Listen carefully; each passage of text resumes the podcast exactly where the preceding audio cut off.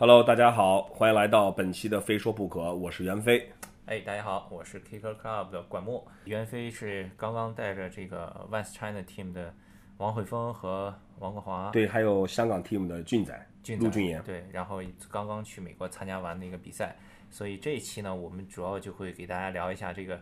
呃，大家相信也都看过了网上直播，还有那个我们网站的一些报道、一些视频，但是肯定这个之后这个背后还有很多好玩的事情，嗯就让我们袁飞慢慢的给大家聊一聊，好对吧？，因为其实你呃看视频，不管他的呃拍的再清楚，或者说他的角度再好，你始终不如你亲自到现场去感受到那种气氛，肯定还是有区别的。对，而且其实，在他那个之前呢，我也随 Scout Candy 去了一趟美国，嗯，去参观。你们刚走我们就去了。对对对，所以那个其实回来也有一段时间了，也一直没跟大家聊，就穿插着吧，跟大家行想到哪儿聊到哪儿，好吧？好的，那么在今天的话题正式开始之前呢，我们还是按照惯例来从发送问题到我的微博私信的朋友当中，我们选一些有代表性的来来回答大家，好吧？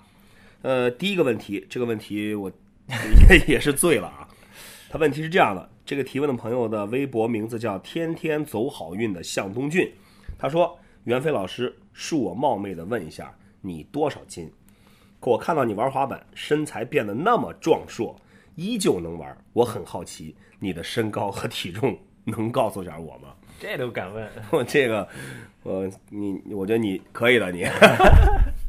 呃，是这样的，其实我我我在我在之前呢，还是这个体重还是很标准的，一直差不多维持在个一百四五左右啊，一百四五直我 我以为一直维持在 两百左右。那个，但当初两千年的时候呢，在两千年左右，我的左腿的膝盖出了一些问题，有两年的时间就呃不不怎么能滑板，呃那两年就胖了很多。那现在呢，其实也也还是挺胖的。我这个问题其实我可以如实的回答你，确定吗？我确定，我确定，我身高是一米七六，那体我现在体重呢，呃，如果是就是平常穿着衣服称一下的话，差不多是一百八十五斤，呃，当然这个会有一些小小的浮动啊，哪天喝多一点儿就变变轻一点儿，或者哪天吃多了变重一点儿，呃。是是我现在这个这个这个身形啊，在滑手里面肯定算是比较胖的，呃，但是我觉得，呃，其实，嗯，怎么说呢？影响肯定是有，因为你你有你的体重，呃，所产生的带来的这种这种重力会直接反映反映到你的这个你跳的高度也好，做动作的这种 pop 感觉也好，身子是不是很沉或者很轻？呃，当然肯定还是可以玩的。其实说实话，你如果留意看视频的话，有很多玩的不错的滑手，感看上去都还挺胖，有的甚至比我还胖。我见过一个，好像日本的一个有一个有个滑手，一看就是挺两百斤以上那种，玩的还不错，尤其是玩场地，你不用说日本的，台湾那个小胖多少斤？他应该也在一百六七、一百七吧，我觉得。对啊，他还特别灵活。对对，当当然了，呃，我我这边并不是为自己的这个胖去开脱，呃，我只是想表达一个意思，就是，呃，即使像我这么胖的人，或者再胖一点的人，只要你想滑板，还是可以滑的。呃，当然了，对于滑板来说，如果你想跳得更高、跳得更远、做动作更轻松、pop 更大，肯定是越轻越好，对吧？看一下李志兴，那国内这国内国外都不乏这种呃身材很瘦，然后做动作特别轻盈、特别 pop 很大、弹跳很高这种滑手。所以说呢，我也想提醒一下这个还没有发胖的滑手，如果你真的想滑板滑得更轻松，对你的关节的冲击力小一些，我建议你还是控制体重，真的，不管从各个方面，不要变胖，变胖肯定会有影响，虽然是可以滑的。对如果跳楼哥是一百八十斤的话，估计那就是楼跳塌了。现在可能他如果一百八十斤，估计里面任何一个动作做一次就不会再下一次了，然后就没有然后了。OK，我们来看下一个问题。这位微博的朋友名字叫徐杰九幺六幺五，他说：“飞哥你好，我是来自淄博的一位滑手，滑了有一段时间，对滑板卸力还是不太会掌握技巧，求飞哥给传授一下经验吧。”多看看小鸡的视频吧。他这个微博头像的发型还真是和小吉差不多哎，也是那种呃齐刘海蘑菇头啊。呃，我如果没理解错的话，你是你说的卸力应该是滑板落地之后的缓冲对吧？呃，我我我见过有些滑手是做完动作落地的腿几乎都是直的或者蹲得很浅，没有什么缓冲。其实，呃，刨去个人风格不讲，如果你做比较大的动作，从很高的楼梯跳下来，或者或者跳很大的一个一个台子落地，呃，如果你掌握好了一个好的缓冲技巧，应该还是对你的关节很有保护的。呃，在这儿我我可以给你提一个建议，就是你如果想，呃，在滑板的时候身子整个动作变得柔顺一些，如果你有条件，我建议你去玩一玩滑，去滑滑场地，去玩一玩那种 ramp 小油池啊、大油池，在里面来回的滑。因为那个 RAM，你你上去是正脚，回来是反脚，它对整个你在滑板上的协调性有很大的帮助，而且需要你在滑行的过程中不断的调整重心。呃，再就是你要要尝试着在，如果你有做大动作很高的往下跳落地，你要你要的比较注意这个，让自己膝盖弯曲有一个缓冲。如果你你觉得你很难做到这点的话，那么像我刚才说的，你先去滑一些弧面，让自己身子变软一点。呃，同时呢，你可以多看一看那个就是视频滑板视频，呃，找一些那种跳大台阶儿啦什么那种，看那个滑手他们落地是怎么怎么落的。呃，平地动作，如果你缓冲或者不缓冲，呃，问题可能不大。但如果你要做大动作，从很高的地方落地，你是必须要有缓冲的。我们不能想象你跳一个十层楼梯，直着腿落地，这个腿戳到肚子里了，变八一老爷了是吧？我们再来看，呃，哦，这个徐杰九幺六幺五呢，他后面还追加了一个，他说：“飞哥，求把我的微博名字念进《非说不可》新一期，耶，呃，耶，我已经念了，徐杰九幺六幺五，好吧。”来看下一个问题，这个问题比较长了，这个微博的朋友名字叫 X Team 黄小笑。那应该是天津的滑手对吧？对，因为天津那个 X Team 王晓东的那个滑板店叫 X Team 啊。他这个他说啊，他说飞哥您好，抱歉我的这封信太长了，让您费眼了，没关系。呃，您的这个滑板电台真是太好了，我热爱滑板五年了，胆子小，性格内向，技术很烂。呃，你能这样还能热爱五年？我觉得，哎，你是怎么热爱的？为什么五年了还这样？开个玩笑啊。他说，他接着说，他说，不过我还是很热爱滑板。我平时工作就是朝九晚六，坐在电脑前，很无聊的。前几天发现了非说不可的电台，就开始一边工作一边听，感觉上班变得十分愉快了。你老板还愉快吗？如果你一边工作一边听这我们的节目的话，啊，接着说，他说，尤其是几个人一起聊的节目，挺搞笑。虽然有的词汇我听不太懂，只可惜两天多就把所有非说不可和 Kicker Talk 都听完了。我们内容是不是也太少了？两天就听完了。工作又恢复了往日的无聊。要是能每天八小时都有滑板方面的电台可听，就太美好了。比如什么滑板英语、滑板教学、滑手介绍、滑板历史、滑板地理、滑板趣闻，各种滑板节目滚动播出。似乎我幻想的有点太美了。这儿我想说一句啊，其实这个并不是幻想，你只需要登录 kickclub.com，这不。你所要的上面都有，好吧？所以这不是一个幻想，这不是梦。好，他接着说了，他说：“我知道你们都很忙，要是能招募些热爱滑板的大学生一起来做，就好像是一个滑板电台社团一样，大家分工是不是会好些？”嗯，我觉得这个主意不错啊。对，他接着说：“他说我知道实践很麻烦，就让我幻想一下吧。另外，我还想问问，就是现在北京一年。”有超过三分之一的天空，这个都是处于一个空气污染的状态。那大家还都还出来滑板吗？是觉得这个无所谓呢？对身体好不好呢？还是戴着口罩滑呀？还是在家憋着呢？还是我们应该怎么办呢？最后期待您的节目越来越多，此致敬礼。呃，非常非常感谢啊！这个这个 X Team 黄小笑，我应该我应该向你，对我应该向你敬礼。嗯，很非常感谢你，就是可以用这么长的篇幅来来表达对我们这个节目的一个一个评价也好，支持也好，非常非常感谢。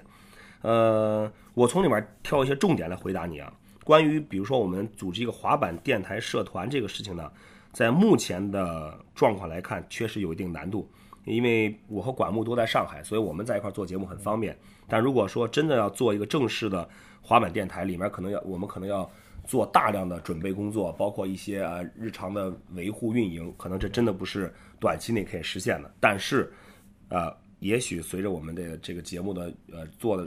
比如做的越来越多，如果有这方面需要，我们肯定会考虑往这个方向发展。对，再就是这个空气污染的问题，其实我觉得不光是北京啊，在上海空气也很差。呃，这个空气和滑板呢，这是不是为什么深圳滑手滑得好的原因？他们空气好一点。就是说这个，我觉得不是大家觉得这个无所谓，而是你根本躲不了。嗯，所有的人都生活在这个天空天空之下，对吧？就是像柴静之前那个节目《穹顶之下》，嗯你在哪里你都躲不了这个空气。那既然躲不了的话，我们也只能选择去面对，对吧？那至少我们还可以滑板，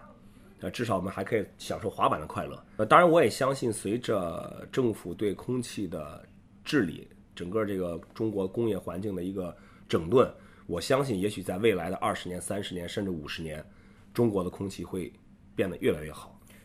但我觉得滑板鞋最好还是看一下，如果实在是特别不好爆表的时候，对，那你就去玩了命的滑吧，你就可以 不要命的去豁了。开个玩笑，对我，平时不。敢玩的大杆儿你就上吧。对的，对的。好，来看下一个问题。这个微博朋友的名字叫昵称已被使用，哎，好吧。他说：“袁飞大哥，我练 kickflip 后脚能接，但是前脚总是落在滑板后面，应该怎么练？”呃，其实接后先接后脚是对的，kickflip 先接后脚是对的。你前脚老是落在后面，我觉得可能是你第一，你重心太往后了；第二呢，你还是还是不敢不敢站。正常的前脚踢出去之后，你是应该收回到你之前的位置，而不是不是放到地上。当然这个问题，呃，很多新手在练上都会碰到这样的问题，就是一个动作你只敢接一个脚，然后另外一个脚不敢站。在这种情况下，我觉得你还是要大胆一点。只要你做的觉得做的动作是对的，你大胆的把前脚不要不要老是因为害怕就赶紧放到地上，你就尝试着接住后脚之后，前脚也回到你翻板之前的位置，让它落回到板上。我相信可能可能会摔几次，呃，但是只要你有一次或两次，呃，落到板上，你就你就找到感觉，你就敢落了。你按照这个方法去试一试。再就是跟会这个动作的滑手一块儿练，看他们怎么做的。这个人的大脑都有一定的模仿功能，模仿的这个这个这个功能。那么跟这个动作做得好的滑手在一起练，对你成功这动作也有很大的帮助。OK，来看下一个问题，这位微博朋友的名字叫做柴亚飞，他说：“非说不可。”啊，加了四个叹号。他说：“袁老师您好，我们在当地有滑手在玩 Dark Star 的长板，Darkstar 有长板吗？对我也有同样的问题。我们接着看啊，他说我当时带着惊讶怀疑 Dark Star 怎么会出长板。刚才我和管木记是同时看了对方一眼，有些离谱。难道是中国 Dark Star？本想直接告诉他这应该是贴牌货，可是因为也没有怎么接触过长板，就没好意思说。后来我回去去 Dark Star 官网看了看，确实没有长板产品。另外，咱们淘宝倒是有 Dark Star 长板卖，好神奇。其实我也想说，中国历来就是一个神奇的国度啊。呃，其实呢，呃，怎么说？呃，对于滑板的这种 copy 和复制来说，其实从技术层面非常简单。对，他们只要找到一个什么 Dark Star 的图案，他们想印在哪儿就印在哪儿，对吧？你记不记得早几年那些水货滑板鞋还有什么 ES 底配 Atnis 鞋包？啊，对对对对对，就是在在在中国这个国家，我觉得就是你去复制和 copy 一个东西是再简单不过的了，而且你似乎也不怎么用考虑版权的问题，对吧？呃，从我的从我的经验，我觉得 Dark Star 应该也不会出长板，呃，但是但是我觉得，如果你作为一个专业的长板玩家来说，呃，他说的是长板还是那种那种 Cruiser 那种？我不知道，如果 Cruiser 有可可能，Cruiser 有可能，就是说在滑板里呃品牌里面有很多品牌现在呃也会出一些代步用的那种那种滑板，其实我觉得跟公路板和长板都很接近，对吧？嗯，嗨，我们也甭管对对对，Dark Star 有没有长板了，对那个我就是想说，你玩长板的你就好好玩长板，对对吧？对你玩滑板就好玩滑板对，至于它是什么牌子，呃，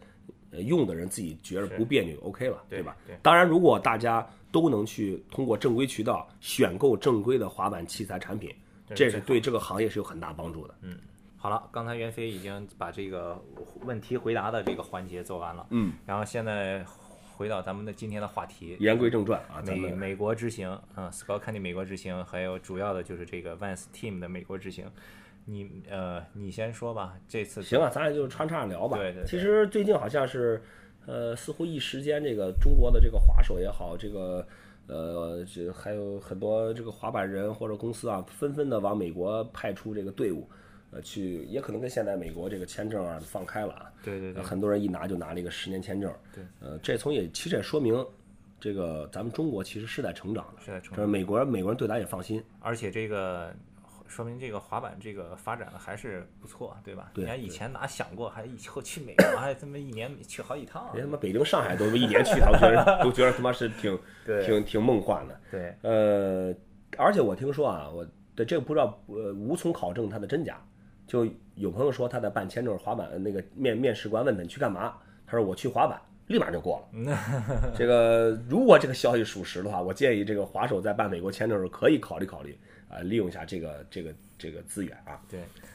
然后这次呢，我去美国呢是跟 Scott Candy 一起，因为 Scott Candy 去年都知道在北京和上海做了板烧社的滑板教学的活动。嗯嗯。然后呢，这个经过半年的这个教学活动之后呢，北京和上海分别选出了两个表现比较好的学员。嗯。然后就呃送他们去。他们在美国的总部，Scott Candy 在美国的总部四个四个学员，四个两男两女。呃，美国的总部是在不是在加州，是在犹他州，呃，是在犹他州盐湖城旁边的一个城市叫 Park City。嗯啊，这个城市呢以滑雪著名，有很多大山，办过冬季奥运会。嗯，所以那边是以滑雪著名的，就是去这么一个地方是这么一回事儿。嗯，你去美国呢？我们这边是这样的，就是呃，我觉得可能很多滑手还不太知道啊。在每年的这个四月份呢，呃，三月底会在美国的亚利桑那州的凤凰城，就是 Phoenix 菲尼克斯啊，它会有一个比赛叫 Phoenix AM。嗯，这个大家一听名字就可以听，这是一个 AM 的，就是业余滑手的比赛，有点像 Tampa AM 那种感觉。这个比赛其实挺出名的，办过十几十几年，十几届，十几届。然后在今年呢，是 Vans 冠名去，等于是 Vans 去赞助了这个比赛，去支持这个比赛。呃呃，所以说呢，我们从公司的角度这边，希望我们中国的国内的我们的赞助选手，也是一个机会，可以去参与到这个比赛当中，交流一下，交流一下，去看一看美国的滑手他们的状态水平什么的，感受一下比赛的这个气氛。其实好像就目前来说的话，中国的滑手去直接参与到美国的这个比赛当中，好像也就之前那个 Nike Team 去 Tampa 是吧？对，是吧？对对对对啊。呃，那么现在作为 Phoenix M，呃，Vans 算是派出了第一支中国滑板队参与到这个比赛。嗯。呃，因为那边也有我们美国美国部门的同事嘛，在那边呃可以接应一下，所以呢，我就是呃和那个我们的 Vans China Team 的王慧峰和王国华，就是小鸡，还有香港 Team 的俊仔陆俊言，再加上我们的摄影师 Tommy，还有我们在美国当地找了一个呃是呃拍照的一个呃那个那个摄。摄影师叫 Lucas，那么我们这六个人就组成了这次的美国的一个一个团队，美国之旅的一个团队。呃，我们是三月二十六号晚上到达了那个，先到洛杉矶，从洛杉矶再再飞到那个那个凤凰城。有一个很有意思的事情，在就到洛杉矶之后，我们就过过海关嘛，就是进入美国。然后负责就那个轮到我了，我就去把护照给那个给那个海关那个官员，他他看的时候问我说你你来干嘛了啊？我说我参加一个滑板比赛。我其实我说的参加呢就是来来参与这个比赛 啊，Phoenix M 说就在凤凰城。他马上就很疑惑的看着我，他说你多重？过了我我这不太好吧？你这样啊，咱俩还好歹一块搭档做节目对吧？你你这样啊？他他确实，他就看我很疑惑的，第一问我：“你多大了？你还你还能参加比赛吗？”我当时心里我这哦，他当时问我说：“你你还能滑？你还滑板吗？”我当时我就我就我就啊，我说我说我是 team manager，我说我带了我们的滑手呃过来参加比赛。然后哦，他点点头表示哦，原来你是 team manager。然后呢，我想想，我觉得不太甘心，我又补补了一句，我说我说其实我一直还是在滑的，补了这么一句。啊，他看了看我啊，点点头就表示理解了。哎，这个我就很奇怪，这个这个在美国应该是什么人滑板都不奇怪对吧？还有老头对吧？六七十岁都可以滑板。然后呢，我拿着滑板就是过了海关之后，抱着滑板就就往外走，因为他那通道不能停嘛。正好从那边一个休息室，可能他们倒班交班出来，另外一批那个官员，有一个很年轻的人，就穿着制服那种那种那种海关制服，就看到我拿着滑板了，哦，就指我说。呃，Are you pro skater？就问我是不是职业滑手。我当时说哦不是，我说我说 I'm I'm team manager。我说我们有 van，我说但是我说后面是我们的那个中国职业滑手。他说哦 so cool。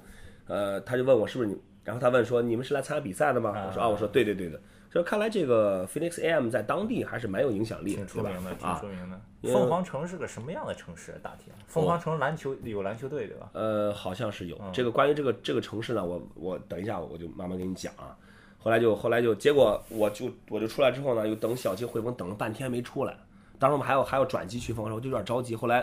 他们俩过了差不多二十分钟才才出来，我说什么情况？我说你们被盘问了吗？他说没有，海关的机器坏了。我也是醉了，你知道吗一？身汗，给我他妈担心的不行了，你知道，因为小鸡那个风格大家都知道，就哦这个 就说话感觉老是躲躲闪闪，我我就生怕他因为这个被被别再被海关官以为什么什么有什么不什么什么东西啊，再给扣住。他说海关机器坏了，我也真是。这个凤凰城这个地方呢，我我之前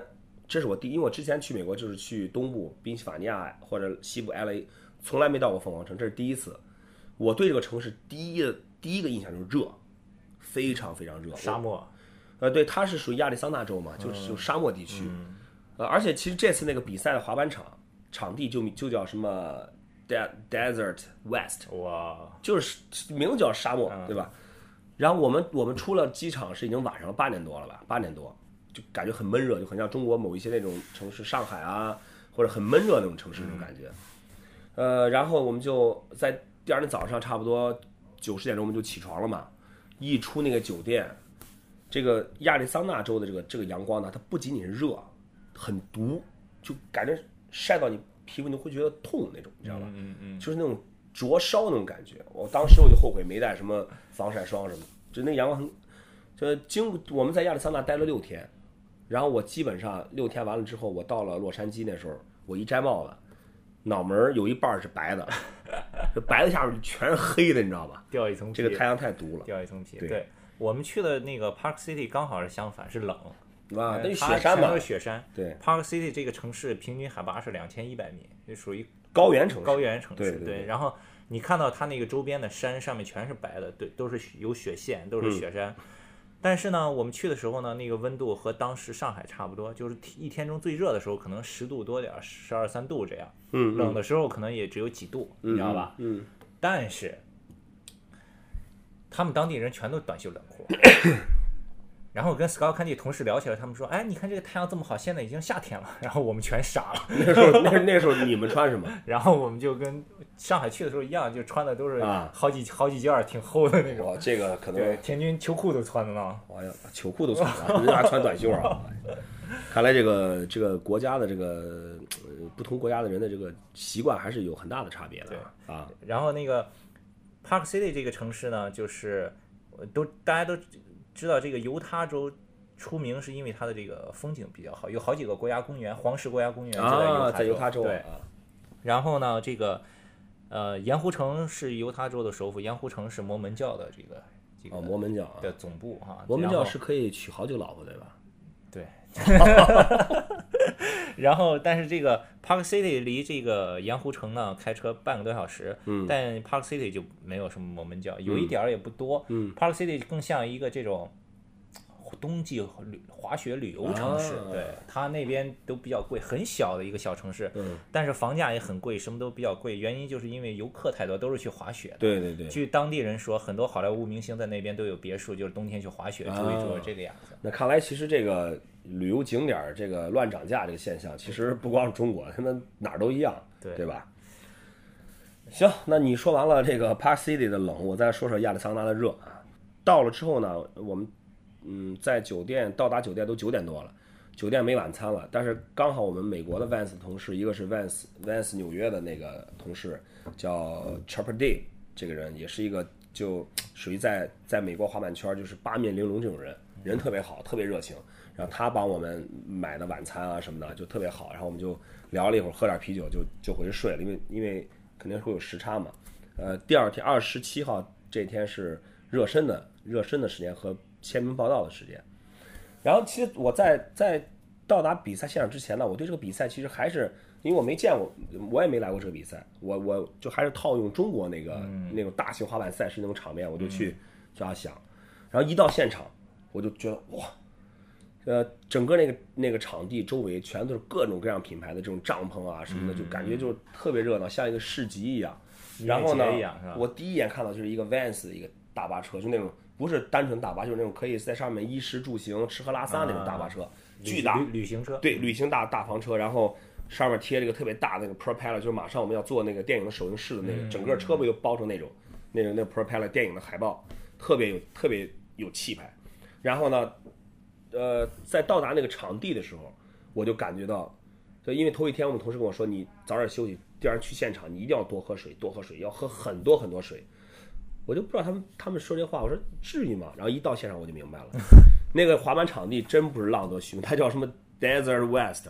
整个那个场地连场地那个道具的颜色都是按照沙漠那个黄来来来来来设计，然后那场地周围也没几棵树，特别干燥，特别热，无遮污染，巨毒那种太阳。然后我们到的时候差不多十点多，然后呢，我就听到滑板场里面已经是人声鼎沸了。然后后来我就我们就和汇丰、小鸡、俊仔他们就进去了。我们到的时候应该十点，按按照我们中国比赛的习惯，基本上午都不会有滑手训练，对吧？都是下午他妈一两点钟才开始陆陆陆续续到现场。我进去十点，上午十点，场地里至少有五十个滑手在练习了，至少你能想那个场地很大，你但是五十个滑手放在里面，还是就很多的场得有三十多度，我觉得三十五度是至少有了，但它它温度是一方面，我说它那个太阳特别毒，干的干，很干，特别难受。因为它我觉得它那边是不是空气太干净，所以阳光这个这个直射的这个这个这个这个程度也更大一些啊。呃，然后我们就在那儿看了一会儿他们的练习，我就发现美国的 AM 他们的这个水平真的是，我觉得 呃不说是完全达到 Pro 的职业的水平，但是也差不多。我觉得 AM 在美国可能可能只是就是一个称称号，并不代表水平的高低，可能区别就在于他们是不是拿工资。AM 和职业的一个区分，对吧？对，呃，我就就很我看我随便说几个动作，什么 tail blunt，什么大乱吹爆呃的 double side 那种这种动作，backside leap nose 在楼梯扶手 nose slide 什么 nose blunt，都随便做，随便做，就真的你他们在完成这种动作，你都觉得它不是一个很难的，不是让准备好几次试好几次，基本都是一次成。然后汇丰、小鸡和俊子他们，因为呃这次我们整个到这个这个 team 到到凤凰城，其实时差反应还是很严重的。我们整个 team 足足倒了三天才倒过来，而这三天刚好是比赛的比赛在。就然后呢，他后来他们就去现场就去练习什么的，就从这点我就看出来，早上十点那个场地已经是人很多了，然后等到下午两点之后，那个场地那么大一个场地都可以用人满为患来形容，而且美国的滑手他们滑练的时候根本根本不看别人，根本不让你。就就低着头，你你反正要不然要不然你就你就撞，呃撞一块儿，要不然大家也会迫不得已也会让，但但是练的时候大家都是都是很自我，但当然如果互相发生阻挡了，或者谁的板丢了，或者撞一块儿，很 peace 的啊，击个击个掌，就是拍拍肩膀也就完事儿，就感觉他们是非常非常把精力是注注重在这个滑板练习上，因为第一天是就这一天的练习时间嘛，然后而而且当中呢，我也看到就是很多那个我们之前在好像在那个 Tampa AM 那种，还还有其他的 AM 比赛，看到很多比较熟悉的面孔，嗯，就一看啊，一看风格什么，就知道啊，这个人在视频里面见过，嗯，然后呢，这一天就这样过去了。他们这个比赛，我我给你讲他的比赛规则，你就知道他有多少滑手参加了。他们预赛呢是每四个人一组，每组 Jam 每四个人一组，每一组三分钟的时间比赛，他一共有五十二组，五十二组。你说咱国内的比赛能有五十二个人参加吗？五十二组，从上午十点开始比，我们是十一点到了，已经前面开始比了几组了。我中国的滑手小鸡、汇丰和俊仔都分在三个段，都很靠后，在四十几组后面，所以就就一直在看比赛，他们也没有休息，你知道吧？最后那几组就比到他们的时候就不用滑，都已经晒干了。都已经晒干了，一组接一组，一组接一组，主持人也不吃饭，滑手也不吃饭，哦从上午十点一口气比到下午可能四点，哇，五十二组两百两百零八个人，这这只是一个 Phoenix AM 的比赛，你知道吗？真的是这个 然后那个，但是呢，你看从头到尾，所有的参赛滑手，所有的这个观众、主持人，都是特别的保保持一个热情度下来，这几个小时也比赛也不停。然后呢，而且，对，因为因为每一组之间有很短的，可能不到一分钟的时间去休整什么的，他的就是一到了第一这组结束之后，这边刚一结束，马上那边所有滑手涌进场地啊，就是呃滑一滑了，做几个动作就让身子不要凉下来，对吧？就作为一个热身。而且而且这里面很很有意思的是呢，比如说这个滑手第二组他比完了，然后他后面的这个热身他还是冲进去再滑，感觉他他是特别喜欢滑板，特别想滑板。按我们的习惯，啊我比完这组了，就是我就回去了，可能我都不在，连看我都不看了，或者就在那儿看。他们很多滑手比这组比完了，自己比完了，然后还是不断在里边，一到热身那不到一分钟，哗冲进去再滑。呃，比赛比赛状况啊，预赛的情况啊，其实就是他们预赛的规则是两百零八个滑手取前四十名进入到决赛，然后我们中国的三位滑手呢都没进，就这个这个呢也在也在意料之中，因为第一水平的差距，第二呢我们确实是舟车劳顿，对吧？对呃，这个时差呀、各方面，其实就我的感觉，如果说我们的滑手一直在当地，没有时差，然后没有旅行这个疲劳，他们的成绩应该更好一些。然后表现最突出的是小鸡王国华，我很清楚记得他在三分钟的时间里边，在现场完成了几个动作，一个是那个楼梯扶手，呃 backside lip slide，然后是 frontside five o，都是一次成的。哦，然后呢，那那边有个 double side 一个楼梯，vera heel flip 就跟儿翻小乱一次。哇，然后小鸡还成在那个很大那个向下的，就大家看到那个整个场地里面看视频那个最大的一个哈巴，斜的，小鸡尝试了两次完成那个 triplet 五零五零大乱 fifty fifty，这个比赛走完全场也是掌声四起。但是这样都还没进前四赛。小鸡呢是有两个动作很没成功，他一个是一个 triplet 大乱下那个六层没成功，嗯，然后还有一个他想试一个大乱 lip slide 没成。我觉得如果他这两个动作再成的话，那就是有希望进入，只是有希望进入前四十。小鸡就这个发挥这个水这个水平，我觉得这四个动作在国内比赛一做，应该也前三名也进了，对吧？小鸡拿到了一个七十名，只拿到七十名啊！哇，但这以这应该是我觉得中国滑手参加美国比赛里面应该是最好成绩了，对吧？可以可以，而且我也觉得小迪这轮是我看到他比赛的时候，他很好的一轮了？其实小迪心理素质还是还是很过硬的，很过硬的啊。呃，然后呢，俊在比赛里面成立一个 nose manual not kickflip out，还也还是不错的，也是，就说呃，虽然我们这个我们滑手可能在比赛中成绩不是特别好，但是呢，可能第一，因为可能在亚利桑那那边，呃，亚洲面孔不是很多，所以几个中国人出现在那儿还是挺醒目的。啊，加上小鸡自己风格又挺特，大家也知道小鸡那种风格，连美国人都觉得很有意思，所以有采访小鸡都呃站在边上都会采访他。可能看过网络直播的朋友都会看到小鸡在里面。呃，总之呢，就是第一天预赛，呃，我们几位滑手也是也参与到这个比赛里面，我们也亲眼看到了在美国两百多位滑手来争夺前四十个名额进入决赛这个场面，真的是很精彩，真的很精彩。就有很多滑手其实他们的水平，我觉得已经达到职业级别了，但只不过还没有没有等到那个机会。而且比赛上呢，我看到很多那个职业滑手或者公司的都会来到现场，有点像 NBA 那个选秀，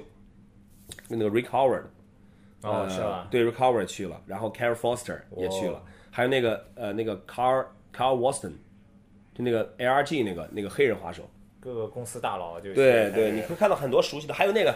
还看到那谁了，那个夏威夷那个怪招滑手。啊，那呃个 Jason Park，亚裔的。呃亚裔的 Jason Park，对。呃他他那天也去了，但是他没出现在比我比赛现场没看到他，我还以为他能滑，他是在晚上的一个 after party，在我看到他了，还有那个那个呃 Harvard 有个滑手，就是 Phoenix 本地人，叫那个呃那个什么呃 Nick Trapasso，啊，那个 d r o p pass，Nick Trapasso 他也在晚上 party 我也看到他了。就总之在美国这种大型比赛，你总是会看到一些呃很有名的滑手。嗯，呃，我还哦我还看到那个滑手了，呃，无腿的无腿滑手，哦，那个巴西那个，他也去现场了，而我我感到他在现场确实是非常受人尊重，真的。他虽然没有腿，但他他用他用手滑，他可以他可以完成，呃，基本上用腿滑的滑手那些动作，但是他用手，那热身的时候别人也不让他吗？呃，他不参加比赛，他他是他是就是说，但但他在滑的时候，我觉得呃大家对他还是很尊重的，就是而且很多跟他合影了什么的，所以说呃，我觉得在美国滑板有一个有一个很好的一个一个传统，就是 respect，嗯特别尊重，不管是谁，都大家都互相尊重，因为都是滑手嘛，对吧？嗯呃，第一天的比赛差不多就这样，然后第二天决赛呢，我们我们这几个这个职业滑手也没也没进入决赛，那大家就很很 chill 的去看比赛了。然后在决赛当中，我发现这些这些进入决赛的这些滑手，其实在昨天还是有所保留的。我操，在决赛练习里面，我操，各种狠招人放出来，你知道吗？昨天根本连用都没用。我操，美国这个滑手其实心眼儿也挺多的，你知道吗？也 很有心机的比赛。呃，然后然后呢，就是呃，这个街式比赛，他们是四十个滑手，先是三个人一组比十三组，然后最后呢产生十十三个人，十三个人之后加上昨天比赛第一名的那个，他们就等于一个金卡，就是不用参不用参加这个决赛了。这十四个人，每人每人再有三轮上单独上场，每轮一分钟的一个比赛。哇，就这，他们比赛其实这个过程，你想进入到决赛圈，再进入到最终的 final 这个这个行列里面，你不仅需要一个很很好的技术，还需要一个非常非常强大的体力和耐力。而且他们那个热身那个那个滑的那个量，那个滑的量，我我觉得就我我坐那看我都快被晒尿了。他们就这么升华升华，滑到最后那个这个决赛十三个决赛，最终呢，最终结果获得第一名的呢，其实很出乎大家的意料。就在预赛的时候，他动作感觉就是也没有什么太大的难度什么的，但在决赛里面，这他的这套动作就真的是非常非常难的动作。那这个第一名你你知道是谁吗？两年以前 Tampa AM 的冠军 Jack 哇 Olsen。哇，都是过两年他还 AM 对，呢我也很奇怪，他为什么还是还是还是过了一年？我但肯定不是去年的，是对至少是前年的或者大前年的那个 AM 的冠军。就而且而且我发现美国滑手有一个特点，他只要是个什么风格，基本不怎么变了。我为什么认出他了呢？他那套动作，然后他那个 他那个发型，他那个服装穿衣服的 style 就几乎没怎么变过，你知道吧？然后呢，这个这个整个比赛完了呢，呃，我就我就这说到这儿了，我就说这个 best trick，他们也有一个 best trick，是所有滑手都可以，所有进入前四十的滑都可以参加的。哎，不对，好像所有只要你两百名之内的话都可以去的，你知道吗？他们是拿出一个道具，就是中间一个斜坡，两边两根铁杆，然后就是你可以半头半，你也可以借坡呲杆儿那种，就这么一个道具。然后每然后那个 best trick 的规则就是半个小时之内，大家一块儿上，然后选就选一个最牛逼的动作，只要别死就行。你能别死那儿，选一个最牛逼的动作，然后两千五百美金的奖金。Holy，你知道两千五对对一个美国的普通的 AM 滑手来说也是一笔巨款了。巨款，绝对巨款。然后，而而这点有一点我很佩服他们美国的这个这个赛事的效率啊，就结识一比完赛，马上瞬间就是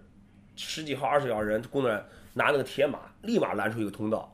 然后呢，其实所有滑手也都很配合，就立马出来一个 best trick，一个很长的一个长廊，中间是那道具。然后所有参赛的滑手就嗡在那边那个刷台，我就感觉挤到掉下来了，然后那个，然后那个那个他们的主持人挺逗的，他们说马上我们要开始 best trick 比赛了。他如果你觉得你的动作没有那么牛逼的话，你就得省省你就。你就省省，别在这儿浪费时间了。然后一声哨响，比赛开始，那个场面就开始乱了套了，你知道吧？我说到在中国 best trick 我也见过互相就嗯十几二十个滑手一块儿比那种场面，但在美国你知道吗？这个场面我 我已经无法用那种比较什么比较，比如说还是用比较书面的词汇什么来形容，就那个场面就是一群疯狗，你知道吗？一群杀红了眼、饿红了眼的疯狗，就是因为那道具本身也不是很宽，你知道吧？正常来说，就一两个人去完成动作，一边一个，你还还还有可能性，对吧？但那个比赛开始的这个哨音一响，至少有二十个滑手同时冲向那个道具。你想一想，就好比一个很窄的门，你只能每次过一个人或者过两个人，你一下冲进二十人要过那个门，就那种感觉，就瞬间那个场面，轰，那个气氛就起来了，你知道吧？然后就开始，就我我，其实在我看来，他们在这种状态，他们不可能成功任何一个动作，你知道吧？就叭叭叭，就就一个接个一个接一个，就这个刚起来，最多时候我就看到在空中有三四个滑手同时在空中，然后板儿在身上，有的在脚下，有的在天上，是不？然后底下还有那种失误捡板的滑手，经常这滑手一失误，低头一捡板，脑袋飞过一个人就是这种。而且就是似乎在在这个比赛过程中，所有滑手眼里只有自己脚下的滑板和眼前的道具，好像好像不管周围站的就他一个人，他根本根本不管路线的躲避啊，不管什么冲撞，好多次滑手撞到一起，板儿飞到一块儿什么的。但但是似乎美国的滑手已经很习惯这种这种状态啊，板儿啪掉了，拿起来就接着往回再做，然后什么碰撞到一起了就互相击个拳，就就这样。这种这种 疯群狗群狗乱舞、群魔乱舞的场面，差不多持续到了二十多分钟吧。然后有些人可能慢慢体力不支，什么或者受伤就就退下了。然后最终，呃，那个一个黑人滑手叫 Jordan，全名我忘了。他凭借一个跟儿翻大乱就 leather flip，跟儿翻大乱借坡直接是落到平地，我觉得差不多那个距离要有三四米的距离，哇，直接巨完美的跟儿翻大乱，稳稳的落在平地，一落地纹丝不动滑走，全场雷动。然后我还印象还有还有人成功了那个，还有人成了一个 cookie grab nollie 大乱下在铁杆上，还有什么 backside 三百六尖儿翻什么的这种动作都拿不了冠军。而且你想，这种动作就算是没有人把道具空给你来做，你也未必。能成在那种情况下，我觉得 best trick 来说，其实难度就在于人太多了。你要从那种一大堆人中杀出来完成动作，你还完成的要干净，要有难度。所以最最终呢，这个黑人滑手 Jordan 还是凭借格翻大乱拿到了这个 best trick 的冠军，两千五百美金。这个也，其实其实他那动作一出呢，大家都已经他他成功那动作的时候，已经比赛过了二十分钟了，大家基本上都已经觉得啊，应该就是这动作牛逼了。但还是有很多孩子在不断的尝试，什么各种大翻什么的，就有的根本你不知道他在做什么，就是 啊人转三百六板五百四滴里咣啷乱转那种。小啊小季也参与也参与进去了，就小季感觉这次比赛他特别兴奋，在尝试一个就是两圈的大乱，就是呃 double kick flip trip flip 那种，虽然没成，但是感觉小季这种风格混在里边也也很协调，你知道毫无违和感。然后呢，经过了这两天的比，就是两天比赛，呃，基本 Phoenix AM 这个这个比赛就是热热闹闹就落幕了，就就像一个滑板节日一样，你知道吗？那么，那在这种在这个疯狂的 best trick，绝对是疯狂的 best trick 结束之后呢，呃，举行了按照惯例颁奖仪式什么的。我我在看到他们拿到奖杯和奖金支票的时候，我就我我有种什么感觉，你知道吗？在美国，你拿到这个奖，拿到这个奖金，真的是拼了。真的是拼啊！你知道很难的，就是说，呃，嗯，我这次去有个什么感觉呢？在美国，你想通过滑板吃饭，吃滑板这碗饭啊，不说你说为了爱好喜欢，真的是很难。美国高手太多了，太多太多了，所以我觉得滑板这个行业，呃，为什么我我之前听到很多中国的朋友说滑板出了国之后说，哎呀都不愿意滑了什么的，我之前就为什么去美国滑板天堂，你为什么为什么不不想滑？如果你是对自己的水平是一个很有追求的人，在中国，你到美国，要不然你会被激励的更加进步，要不然你可能会被打击的体无完肤。美国这个比赛看完，我真的觉得汇丰啊、俊仔、小他们说哦，回去还要好好练了，真的差距还是很大。但是呢，通过这次比赛，我看到我们的滑手在赛场上其实也不也不是毫无亮点。嗯，我觉得中国的滑板水平跟美国是有差距，而且肯定不小。但是说，随着只要拿出时间。肯定在将来会，这个差距会越来越小，对，好吧，呃，那么这期的我我们这次美国呢，其实，在比赛之后，我们还有还会呃，等于在美国，我们还会再去洛杉矶，还有在 Phoenix 又进行了一个我们的 Wish You Hit Tour 二零一五的第一站美国的拍摄活动。那么因为时间的关系啊，我们一期节目也不可能把内容全说完，我们在这期就等于是个上上集吧，好吧，我们先说一下这个凤凰城比赛的事儿。那么我们在非说不可下一期。我们会给大家讲一讲我们后面的差不多四五天的时间，在凤凰城、在洛杉矶进行拍摄的一些好玩的事情、好玩的一些地方。好，好吧。包括那个下一期呢，也会给大家再多分享一下我们在这个 Park City Skull Candy 总部这边的一些活动。嗯，因为他们也是给我们安排了很多活动，比如说去滑雪呀，嗯带我们去这个盐湖城，呃，参观很多滑板店，去了很多滑板场。嗯，包括这个在美国滑街也有一些非常非常。意外的发现，下一期再跟大家慢慢好的，我们在这儿就留个悬念吧，好吧？呃，那么这期的节目我们就到这儿，我是袁飞，非说不可，咱们下期再见。